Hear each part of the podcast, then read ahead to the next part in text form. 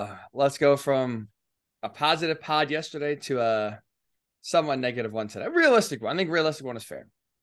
All right. You ready to do this thing? I'm set. And welcome on in to the latest edition of the Blue Horseshoe Podcast. He is George Bremer.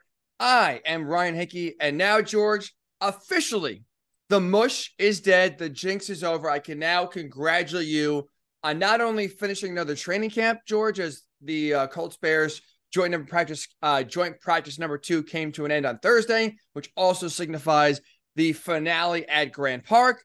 Also, I see you. You look great. It means you came away unscathed. No fights came in your area. You weren't having to hide behind Grover Stewart. So, congratulations to you. You survived another training camp and you made it out unscathed.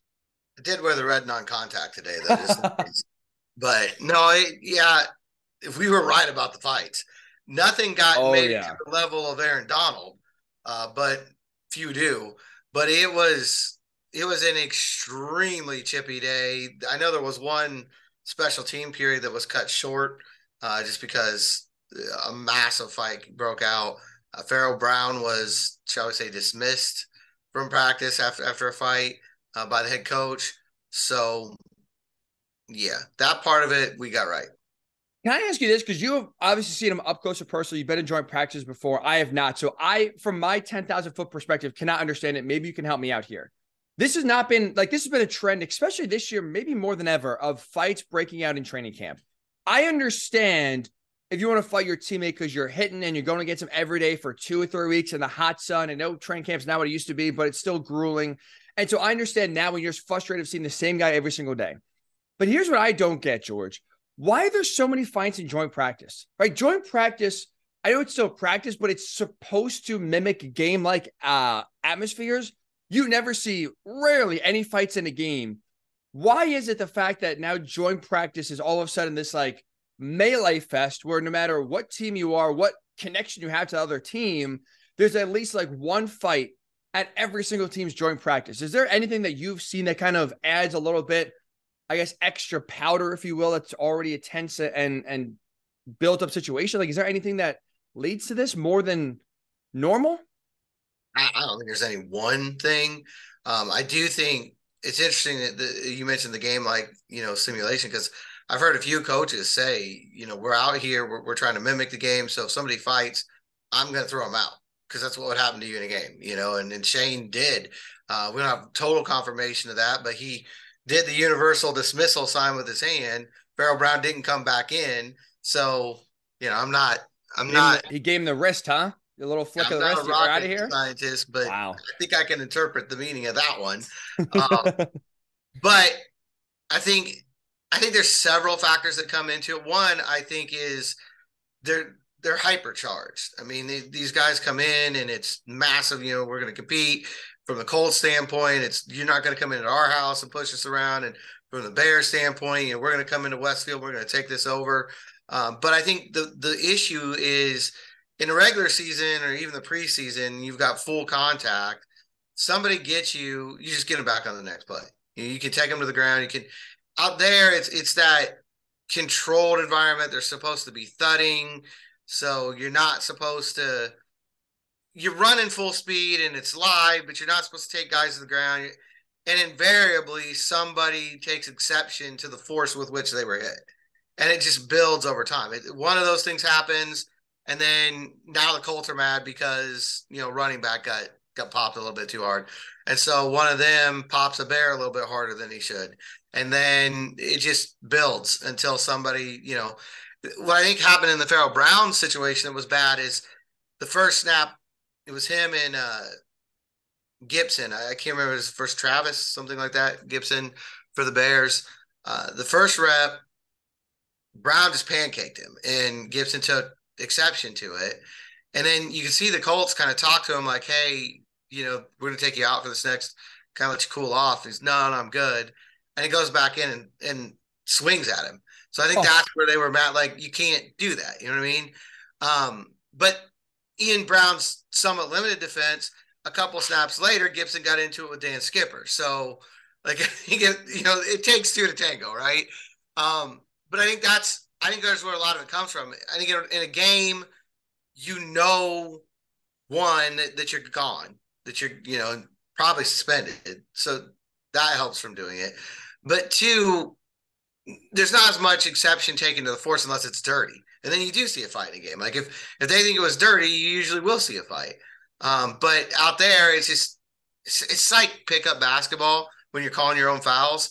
Eventually, there's a fight because you know nobody thinks it's the same. That level's hard to find. That's a good explanation because otherwise, I'm like, like what do you like? Right. You, you see such a stark, even in the preseason game, such a stark difference in there's barely anything after the whistle. Obviously, in a regular season game, like I said, you remember fights because they rarely actually happen. You go back to the NFC title game last year at the end when it got ugly, 49ers and Eagles. It's like, wow, what like you never really see this. I think every year, and, maybe I don't, I hope not being a prisoner of the moment, but it feels like this year more than ever. It's like, but every day there's some sort of big melee and some sort of social media video of guys swinging and 30 guys all together, you know, trying to, you know, um, having a fight. I saw a Jets assistant coach, his, his arms in a sling because he's trying to break up a fight earlier this week. It's it's crazy. It's I guess fight night all around joint practices, but maybe you're right. It's the uh, thudding not fully live, and now all of a sudden it takes one extra quote unquote hard hit that kind of sets guys um, off a little bit more than normal. So you made it out at least unscathed. Un- unfortunately for Pharaoh Brown, he did not last too long in uh, the final training uh, training camp practice for the Colts. But I figured George, now with training camp officially over, we can kind of use this pod as a little bit to preview the uh, second preseason game, the only Colts home game they have. And we'll get into whether Anthony Richardson should play or not because we have not heard from Shane Steichen. So right now, as we are recording this on Friday morning, no answer. So we'll tell you what the Colts should do for Saturday night's preseason game against Chicago. But figure, George, we could kind of use today as a little bit of an overview of uh, training camp overall, kind of get our thoughts on the last three weeks and what we see, what we like, what we don't like. And I hate to say it, I thought Thursday's pod was a little bit of a positive one. Today, I think it's gonna be a realistic one. Meaning, what we saw, I think, especially on Thursday night, and kind of was a theme for a training camp, is what we'll see for the most part early in the season, especially week number one against the Jaguars. Few areas that are concerning. Number one, George, let's talk about the health. Thankfully for the Colts, they haven't had many serious season ending injuries. Unfortunately, found out on Thursday, Ashton Dulin towards ACL. That's the first player that was going to be on the roster and be a you know a legitimate contributor that now lost for the year. So thankfully, in one end, the Colts have not had many significant injuries. Um, and unfortunately for Ashton, he's the first one. The unfortunate part, though, is while there are not a lot of season-ending injuries, there's a lot of injuries altogether that have kept guys out from getting valuable reps with Anthony Richardson. Thursday night, kind of similar to Wednesday, or yeah, similar to Wednesday, you had Ryan Kelly, Will Fries both out. So the starting offensive line was missing two of their uh, five starters. Obviously, right? Jonathan Taylor has not been here the entire training camp. Him and Anthony Richardson have never been on the field together at any point in Richardson's pro career so far. The tight end group is a mass unit. Where again, the reason why we've talked about Pharaoh Brown a good amount so far in this podcast and even in previous podcasts is because he's on the field the time because Ogletree, Mo Alie-Cox, Jelani Woods have been banged up and missed a, a good part of training camp. How concerned are you, George, that yes, on one hand, they're not significant injuries. But the other hand, you're looking at, you know, almost half the starting offense is getting little to no rips with their starting quarterback because they're missing so much practice time. Yeah, I mean it's a major concern. I, again, I think they're healthier than they have been in years past. Like you said, that on that side it's positive, but a lot of these little nicks and these guys that have been out, you know, a lot of it goes back to OTAs. When you look at Jelani Woods, he's been out since I think the first week, maybe the start of the second week of training camp, and he was out all spring. So he's got a week, week and a half of work with Anthony Richardson. Uh, Drew Ogletree missed the entire spring missed a good chunk, if not all, of training camp. Uh, same with Mo Alie-Cox. You know, I mean, those three guys were out in the spring. They're out now. Uh, they're the red zone guys on a day like last night when red zone is what you're doing the work on. That's where they're probably their most critical element, uh, and they're not they're not there.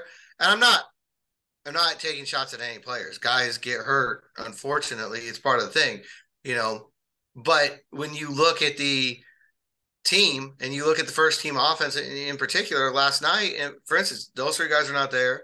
Jonathan Taylor's not there.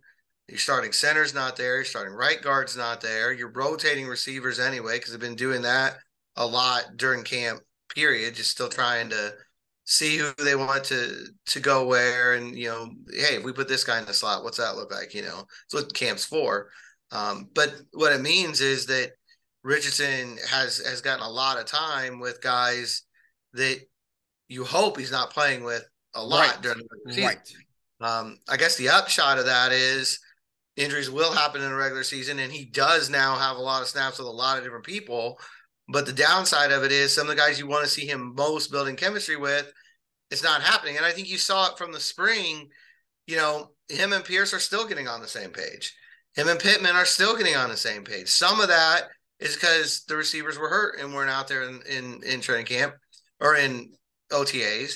Uh, and some of that is because you've got, you know, a rookie quarterback who didn't take all the snaps up until, you know, this week. So, um, I think that's it's another reason why I think it's a really good idea that they they've got him out there and he's named the starter because Alec Pierce mentioned it last night point blank.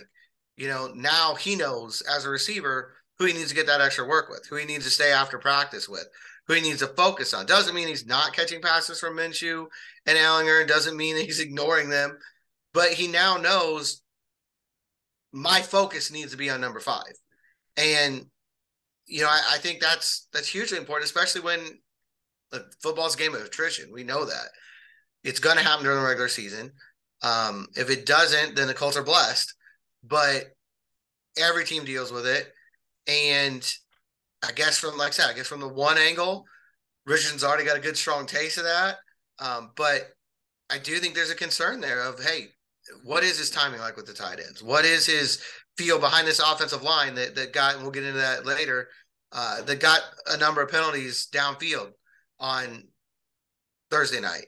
You know, these that chemistry it can literally be the difference between a win and a loss in a regular season. And that's why I think it's important to kind of like I feel like today, George, a lot of this pod is gonna be like tempering expectations for week one, especially because now, like you said, that's been basically the motto of our entire podcast this offseason for the most part. But especially now, when you start to, when you really see week number one creeping up early, and you're starting to see what the offense is looking like, this offense I think is going to be rough to start, especially because I mean, you look at like I said, the every position right is banged up at some point, and really maybe outside of receiver, like the big top three or top four, you've had a lot of backups rotating in, and you look at the tight end group, especially. Mean, with the size and the talent on paper that they have, you're going to figure that that's going to be a heavily used and important position group for Anthony Richardson and the Colts this year. I mean, correct me if I'm wrong, George. I saw this for Thursday night for 11 on 11 team periods. They started out with three tight ends, right? Wasn't it three tight ends, one receiver, one tight end, uh, or three receivers, one running back? No, They're in the red. Three tight ends, sorry, three tight ends, one receiver, one running back in the red zone. So I don't think that's like one of those. Oh, let's just see what happens. Like that, I think is going to be an absolute game plan for Shane Steichen this year. Is you see how deep the tight end room is with talent. Put two or three guys on the field at the same time. The only issue is outside of Kylen Granson, no one that you want to see significant time on the field with has been able to get on the field with Anthony Richardson. So he's basically kind of going in blind for the most part. I know there's still time left in practice, so you can get you know, hopefully Woods and Cox back and Ogletree on the field. But you are going to go into week number one with basically Richardson working for the most part blind with one of the more utilized and important skill position groups on this team. And so that's why I think it's like you just got to, fans have to remember that. You have to remember that going into week number one of this is by far anything but a finished product. Obviously, have a rookie quarterback here that's going to make a lot of mistakes up and down. But even though now he is getting a lot of the first team reps, he's getting a lot of the first team reps. But like you mentioned, arguably maybe five guys, depending on the formation, um, that you don't want him on the field with come the regular season time. And so it is beneficial to just, again, get him reps in general. But you also like to see, and it's not been the case, him getting reps with a lot of the guys he'll actually be lining up with come the regular season. And that has not happened for the most part. And especially in the red zone. I mean, I think that's the guys that he's missing are all critical red zone guys. And Jonathan Taylor is going to be, if he's here, a major part of the red zone. Yes. The offensive line is a major part of the red zone. The tight ends are going to be a major part of the red zone. So that's the area he struggled in the most. It's probably the area he needs the most work in. Uh, most rookies do. I mean, it's it's a tough spot obviously windows are tighter, the field's condensed. You know, he's getting better and better even through the situation. Um, you know, he, he was last night. He was far better than the first time I saw him take red zone reps in the spring. But it's key key personnel guys are not there, and yeah, I mean it, that's it's never ideal. You never want to deal with that, whether it's a regular season or it's training camp. You never want to be working without your, your best guys. I think that brings another reality to the forefront, George, in that red zone is going to be a struggle, especially early on. Because, like you said, the windows get tighter. Now we've seen too, especially in the one preseason game uh, up in Buffalo, Colts were able to like move the ball between the 20s and to Richardson's credit, made two nice plays. One outside the red zone to throw to Pierce down the one. Obviously, we know he had the big run as well down to the one that was called back because of a holding call. But red zone is going to be a struggle. And that's going to be, I think, an area where I think you'll see Richardson and the offense have success, maybe from 20 to 20. But I think if we talk about predicting maybe one of the struggles for this offense overall in his rookie year, especially, it feels like, and I would predict right now from what we've seen from training camp, George, it feels like a lot of drives will stall at the 25 yard line, 20 yard line, 15 yard line. And Matt Gay is going to be earning a lot of that record free agent kicker contract. And a lot of has do penalties. I mean, last night you look at Richardson's numbers, two for six, which are not great. Uh, no one's gonna, you know, do jumping jacks over that. Uh, but there were three completions that were called back because of ineligible receivers downfield, um, and two of those were touchdown passes. One to Josh Downs and one to Michael Pittman on was probably the best play that that Richardson made in the whole night. Um, but it's concerning not because they're having a training camp practice, but because we saw it in Buffalo and we saw it all last year. Um, and it's something that just needs it needs to go away. I mean, we talked about it on the last pod. It, it, you got a rookie quarterback back there. The other ten guys need to be doing their job the best of their abilities because you know he's going to have his moments. Uh, and when you take his best moments away, as they did last night, this is not going to end well for the team. You know, when, when you're wiping out touchdowns as they did last night, that's how that's how a lot of those drives are going to end. You know, it's 15 in in the 20 and 25. Um, he did have a nice 15 yard touchdown run that looked legit. I mean, it's hard out there uh, to tell for sure, but it didn't look like anybody really was near him. So I'm pretty sure he would have scored on that. If it, the only guy that really had a shot at him was one of the defensive backs late, and you'd like to think with his size and his speed, he's going to win that battle down at the goal line. So I think Buffalo DBs would tell you that, right? I think Buffalo DBs would agree with that. Um, and I'll tell you, the defensive back that was near him was not making a great effort to to get any closer to him than he had to. Uh, so you know it, that that factor is going to change things, but it doesn't matter. I mean, I, have heard a lot of people say, "Well, if they get Jonathan Taylor back, it's going to really beef up that red zone," which it clearly will. I mean, that's one of the things Taylor does best is, is find the end zone.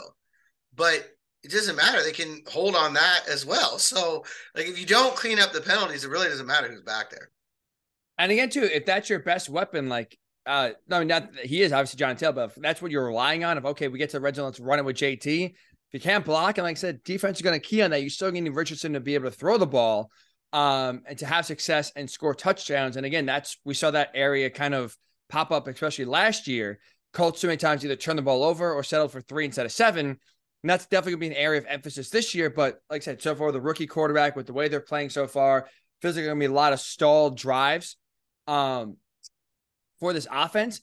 And the illegal man downfield, George, I think I'm glad you brought that up because specifically it happened right last night. We didn't really see in the Buffalo um, preseason game, and you haven't I know it's tough because the training camps or the referees are they actually watching for that if the Colts are scrimmaging each other 11 on 11, maybe not as closely as they should. That though, George feels like a penalty that the Colts are going to have to focus on a ton this year, specifically for them. I thought you had a really nice article with Ryan Kelly, kind of writing it up after last night's practice. If you haven't read it, check it out. Um, where he kind of talked about it's like a challenge. Like you look at who the Colts have played with.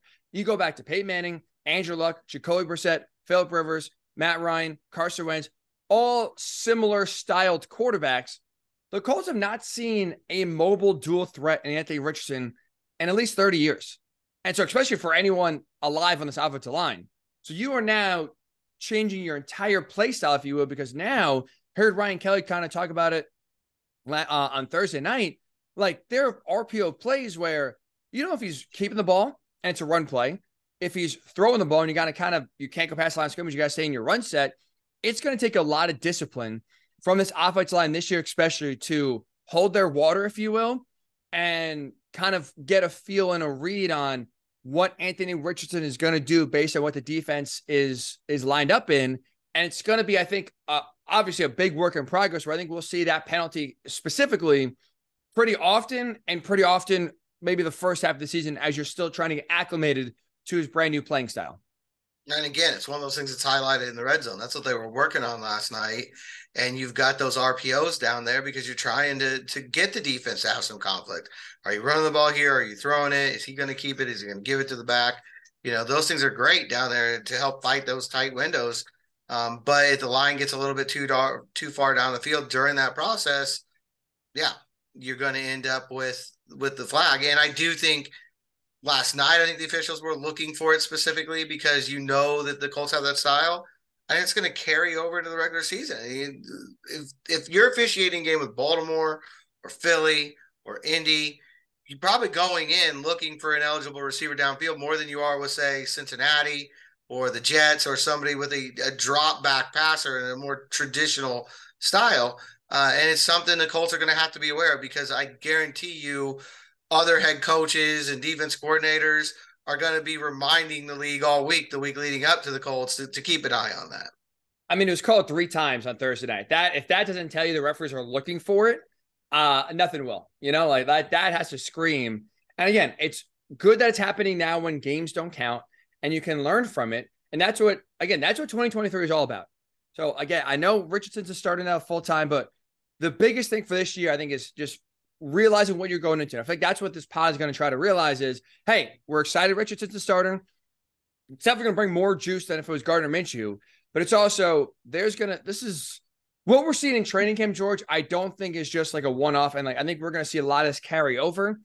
The injuries are a part of that. The penalties are a part of that. The sloppiness overall is a part of that. We saw the offensive line again. I know without two starters uh, again on Thursday, but you um another night where they struggled to run the football. Now, I believe, again, from what I saw, pass protection was better, right? They allowed three sacks on Wednesday. I don't believe there was a recorded quote unquote sack on Thursday. So at that aspect is improving a little bit, but this is all a true work in progress this season, which is why, especially for week one in the first month of the season, be prepared for some ugliness, for some frustration, for some low out uh, offensive outputs here and I think a lot of self inflicted wounds, George, is the best way to maybe kind of brace yourself, especially early on, for what this offense is going to look like. Yeah, a fairly young team, still definitely a, a, very young quarterback. You've got a first year head coach. You know, those are things that that probably are pretty common across the league when, when you're in this kind of situation, and you're going to see them. Um, they're going to try. The question is, how quickly can they clean them up? Um, and I think that's one thing we were looking at. You know, when we were talking about the Bears practices, is hey, can they can they be cleaner than they were in Buffalo? Not so far you know, but now you get a chance on Saturday to go out there and, and clean it up then. And I think that's that's the great thing about the NFL, right? No matter what happened, good or bad, there's always tomorrow. There's always the chance to to fix it, you know, or to prove it, you know, to to double down on it. So um I, I think it's going to be a season long struggle. I really do.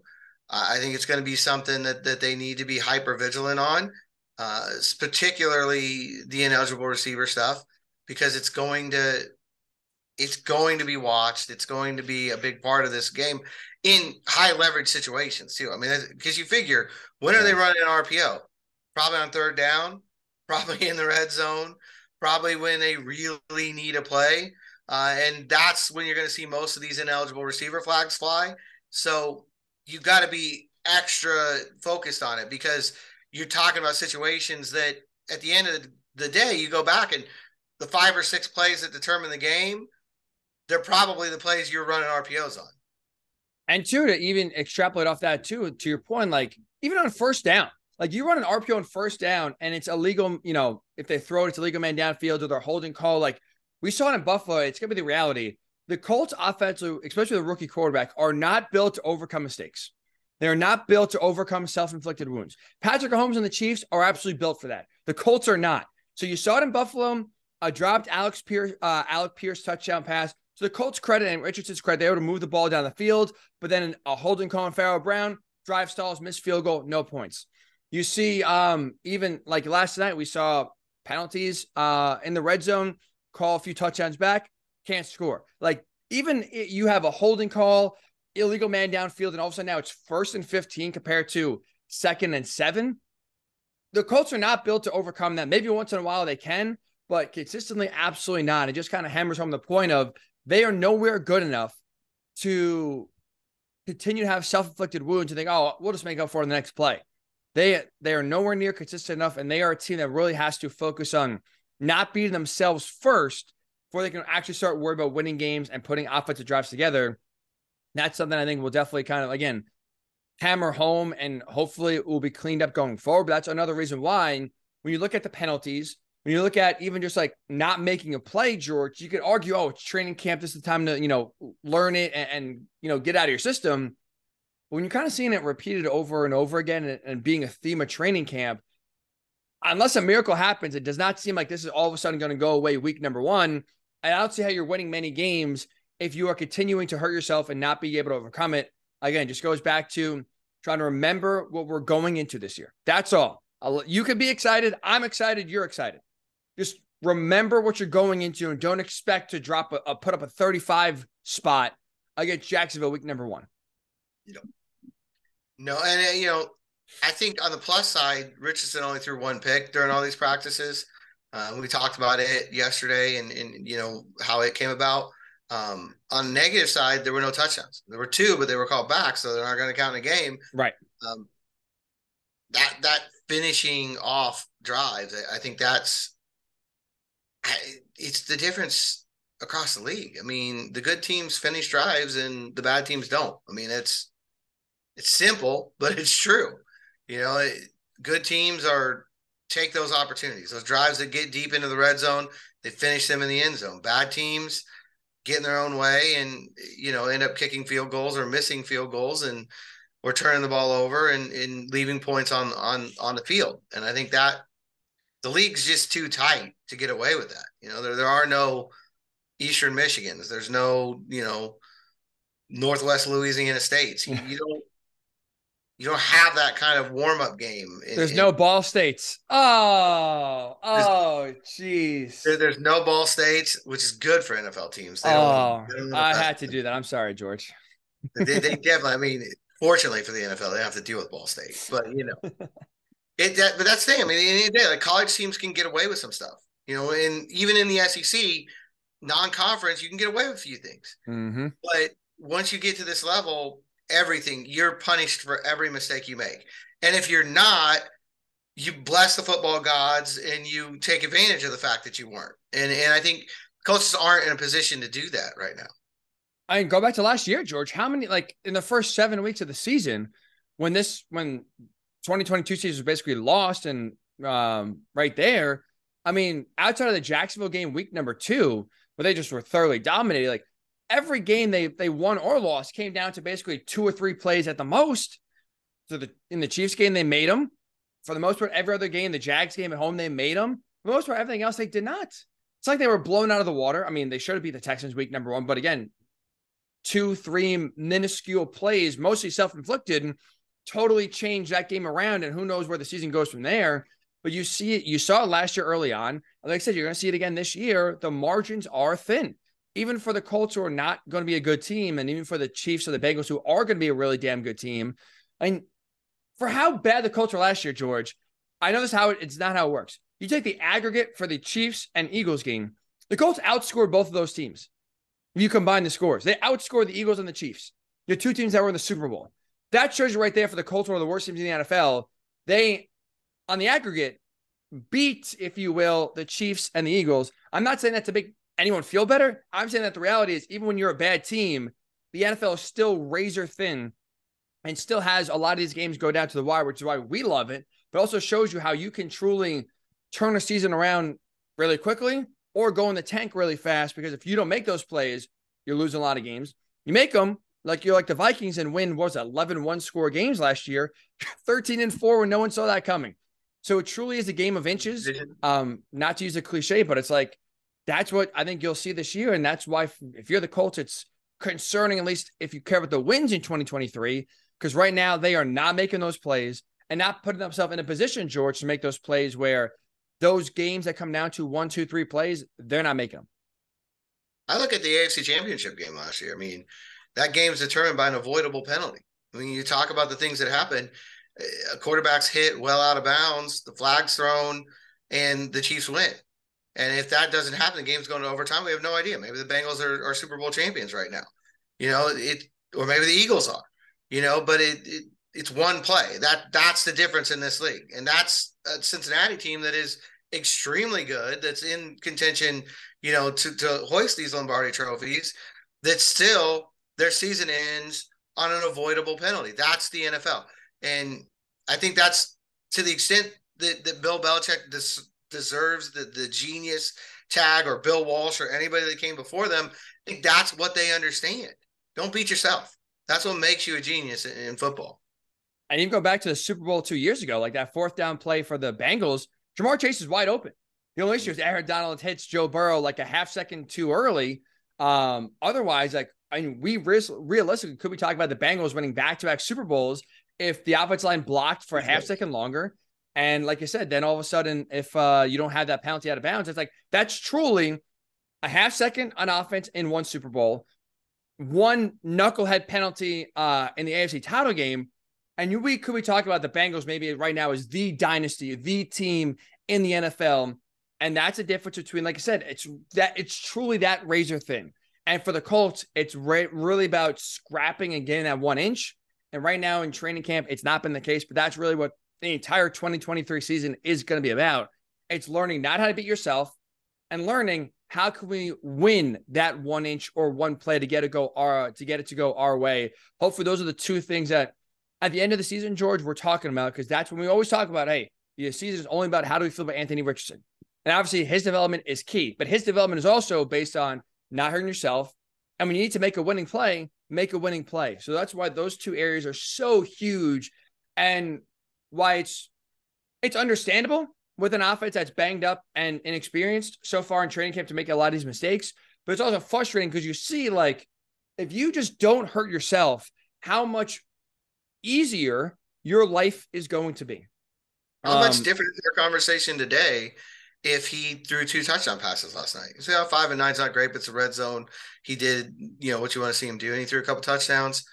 It's a whole different conversation right now. And if Pharaoh Brown doesn't have the hold, forget about the Alec Pierce catch, tough catch, should have made it a tough catch. Just even the Pharaoh Brown hold does not occur, and Richardson's down at like the three yard line, you score a touchdown. We're talking about right. We're talking about this differently, and having a little bit more positivity. Um, today compared to what we are because, like I said, two or three plays are now the difference between arguably 21 points on the board in scrimmages and a preseason game versus zero. That's truly like that's the difference we're talking about here. A swing of 21 points based on three plays.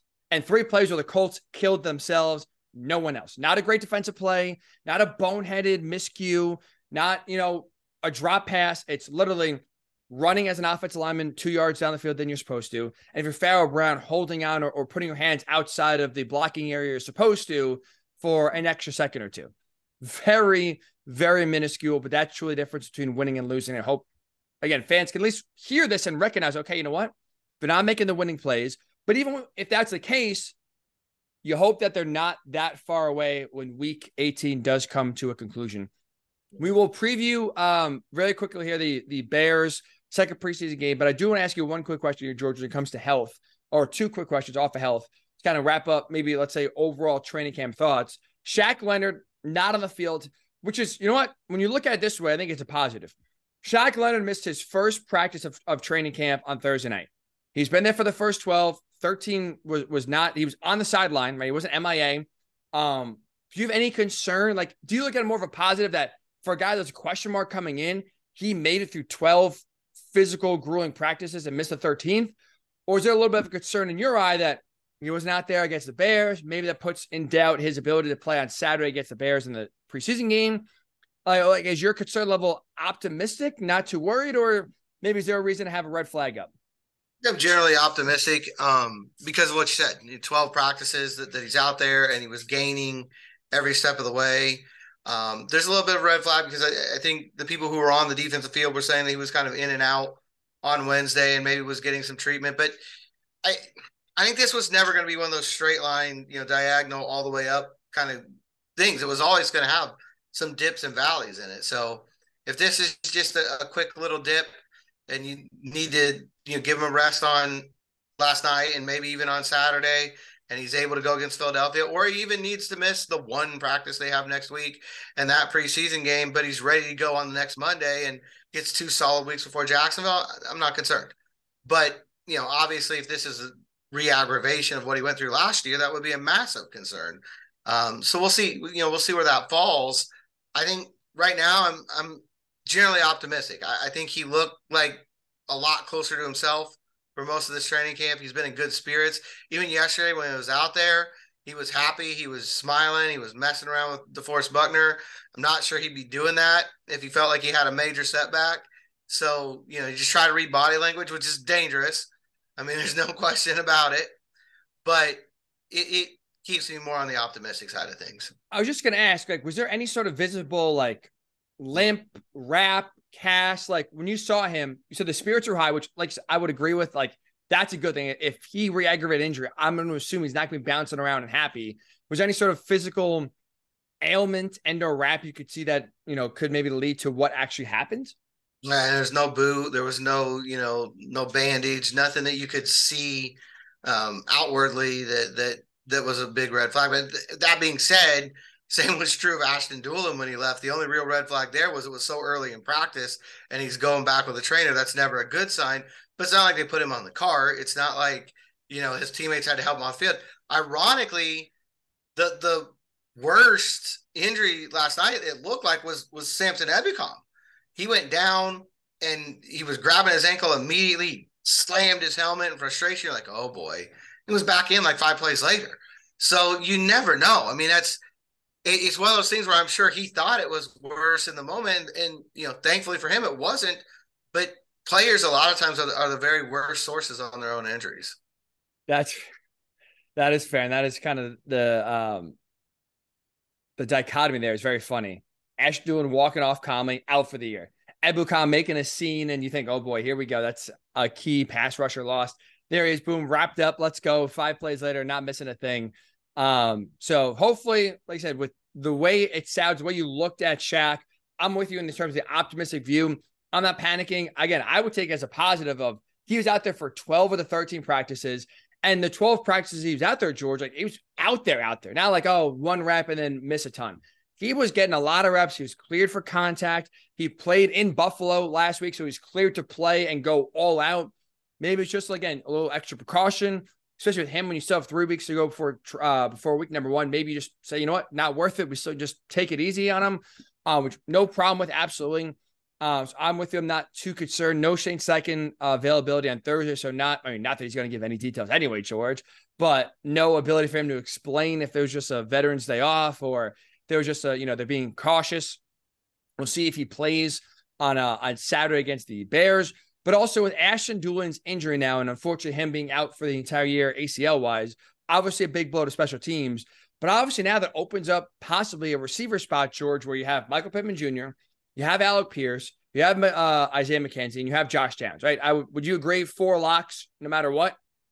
Yeah, so now it was five, but the fifth one's gone. Fifth one is now gone. You think bare minimum the Colts are going to take five receivers on the roster? Maybe now with a crowded tight end room, you don't take six like they did last year.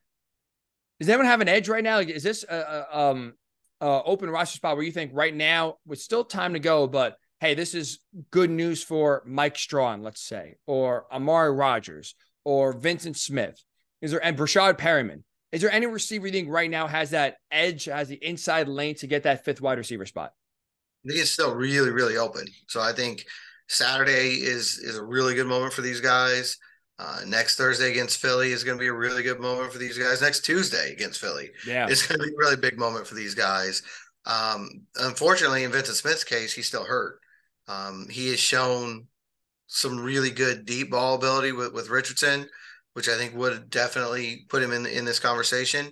Um, Perriman was hurt and just came back yesterday, um, so he's also probably got some some ground to make up.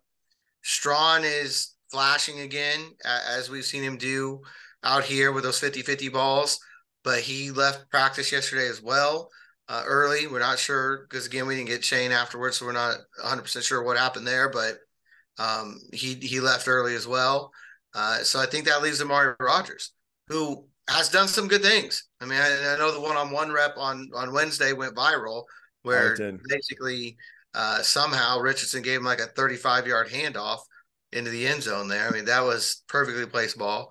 Uh, Rogers had a couple of those. You know, he's he's shown his speed, had a couple nice catches. He had the only touchdown yesterday that wasn't called off the board uh, from from Gardner Minshew. So, you know, not a veteran per se in, in the way Breshad Perriman is, but a guy who's been around the league. You know, played a lot of football.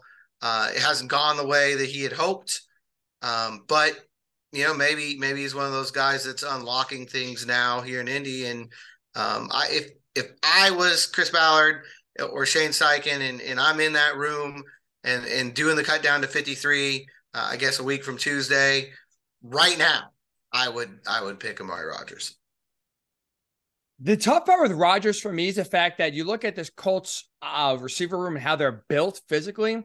Right, Pittman, Pierce, outside guys. Downs, McKenzie, inside guys. Amari Rogers fits that slot mold. And so my concern is like Ashton Dulin was going to be basically the replacement for Pierce and or Pittman.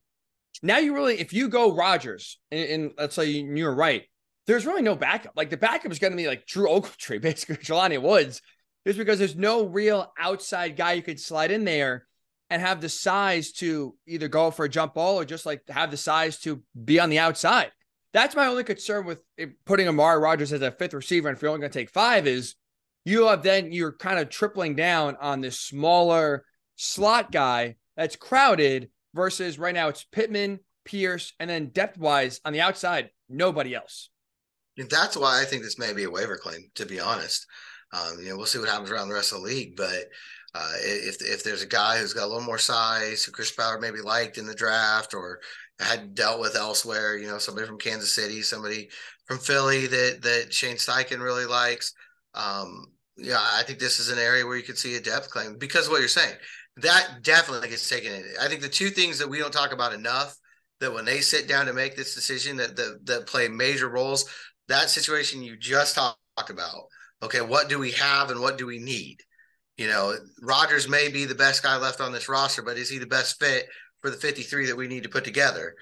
And then two, special teams. How's how's this all going to work into special teams? And obviously, with Dulin being the guy who's out in particular, that's a major factor here. I mean, you're talking about an all-pro special teamer. Yeah. Uh, not necessarily that this guy's going to fill that role. They can do that with a linebacker or a safety or a corner or you know however they see fit. But you you're probably still going to need him to fill a role on special teams because the guy that's filling Ashton's role probably is coming from another area. So you're going to need to to plug that in. I don't think we talk about that enough, you know, because it's from the outside.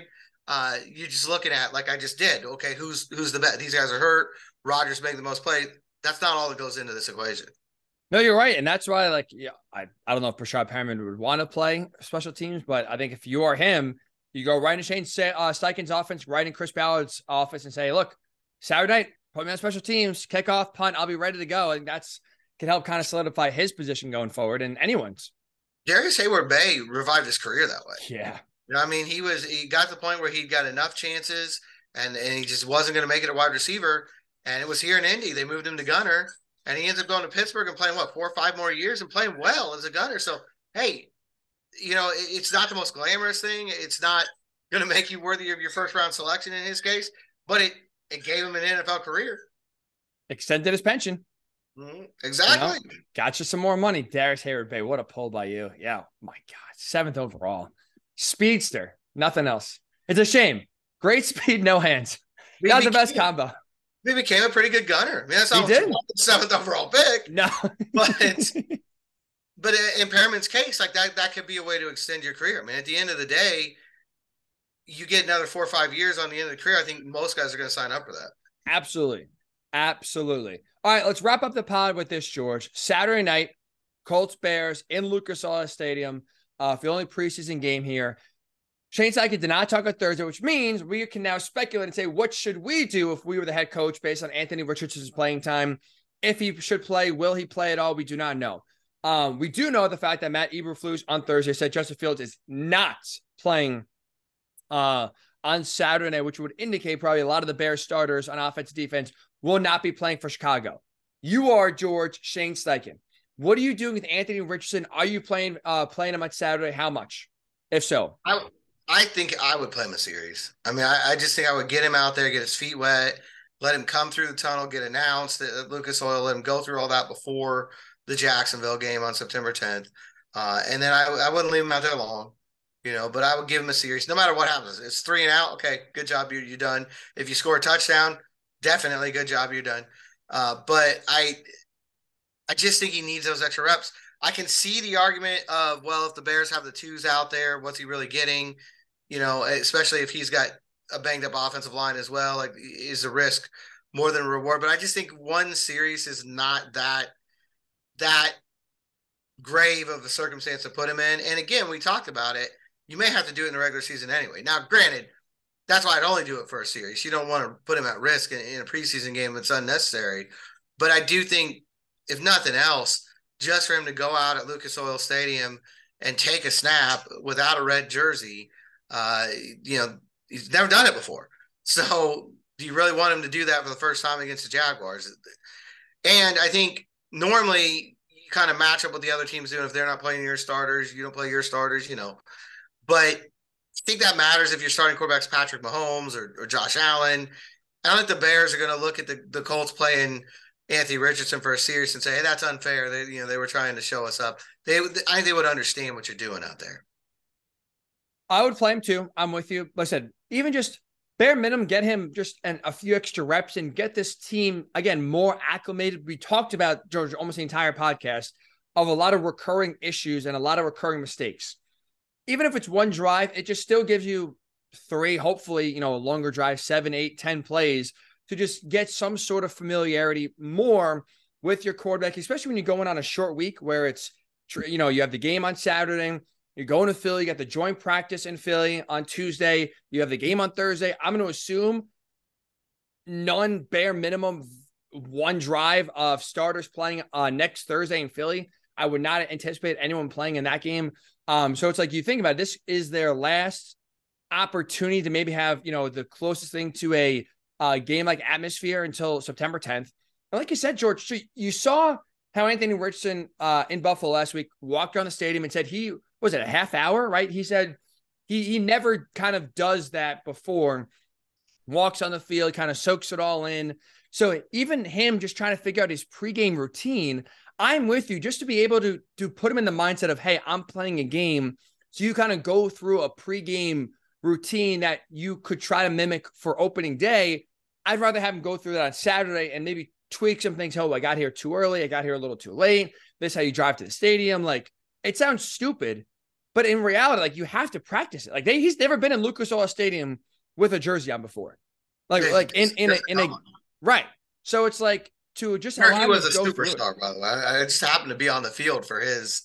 I mean, we were talking about it. Just happened to be on the field for his uh, thing, and he got a warm welcome then. So at least he, has been cheered by Colts fans in Lucas Oil Stadium before.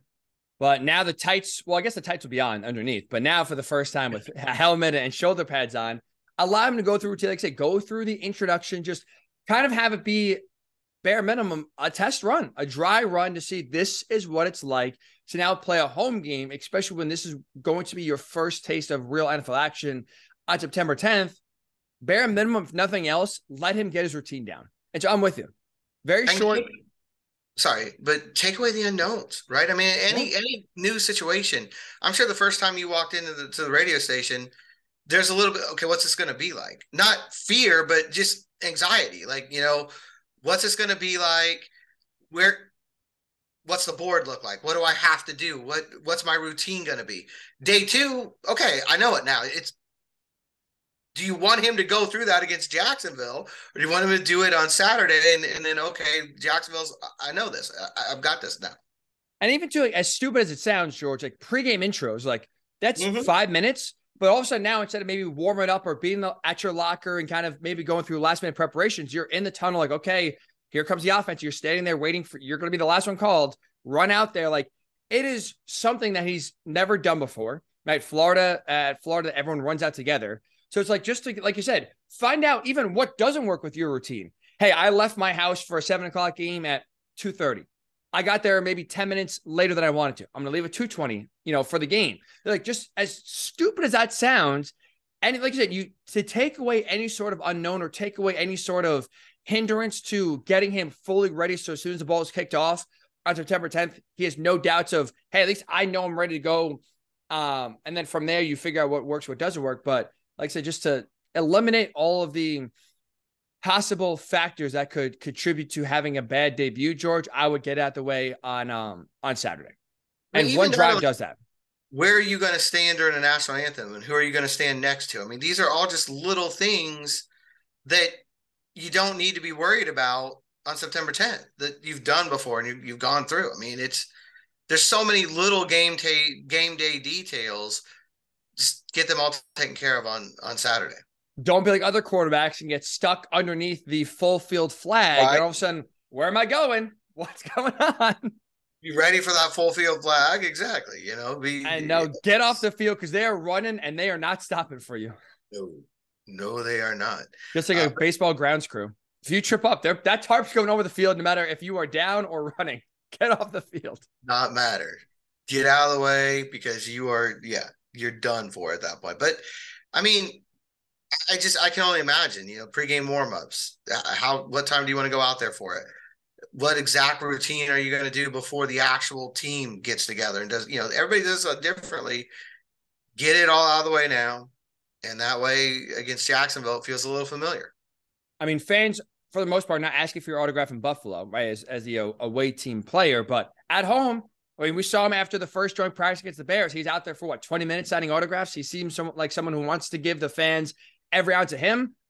At home, George, like oh. you're going to be having fans begging you for autographs for the game.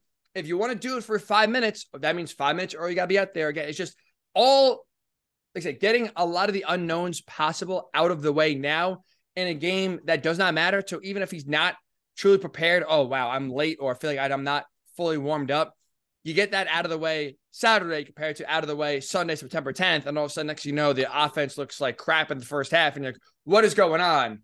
That's like that's why. So I'm with you.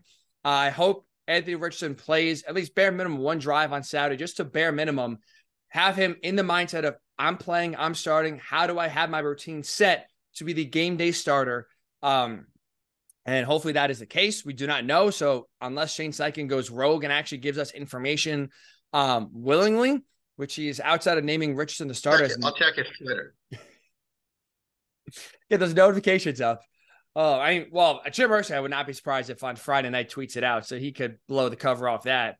Um, otherwise, it seems like we'll be going into Saturday unknown uh, if AR will play or not in the only home preseason game for the Colts this year. So that'll There's do. one for- definite known on on AR though that go back to what you're saying.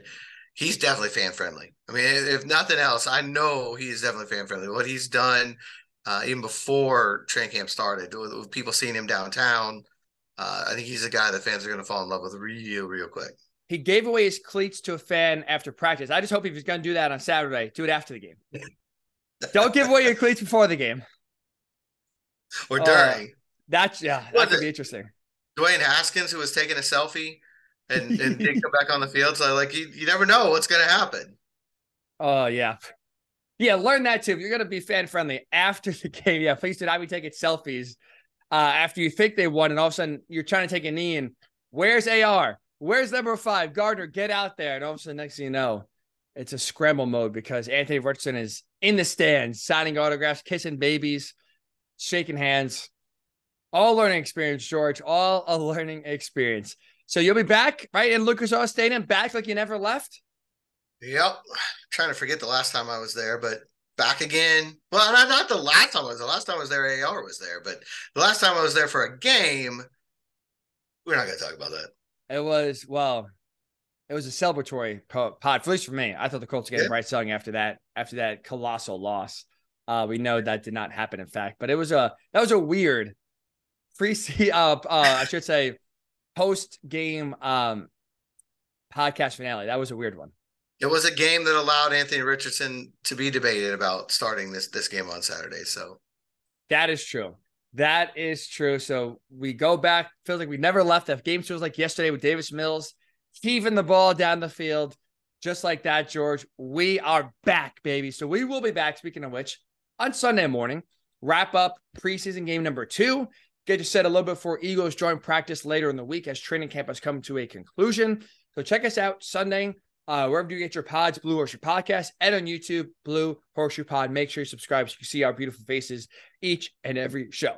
All right, we'll talk to you on Sunday morning, George, right here on the Blue Horseshoe Pod.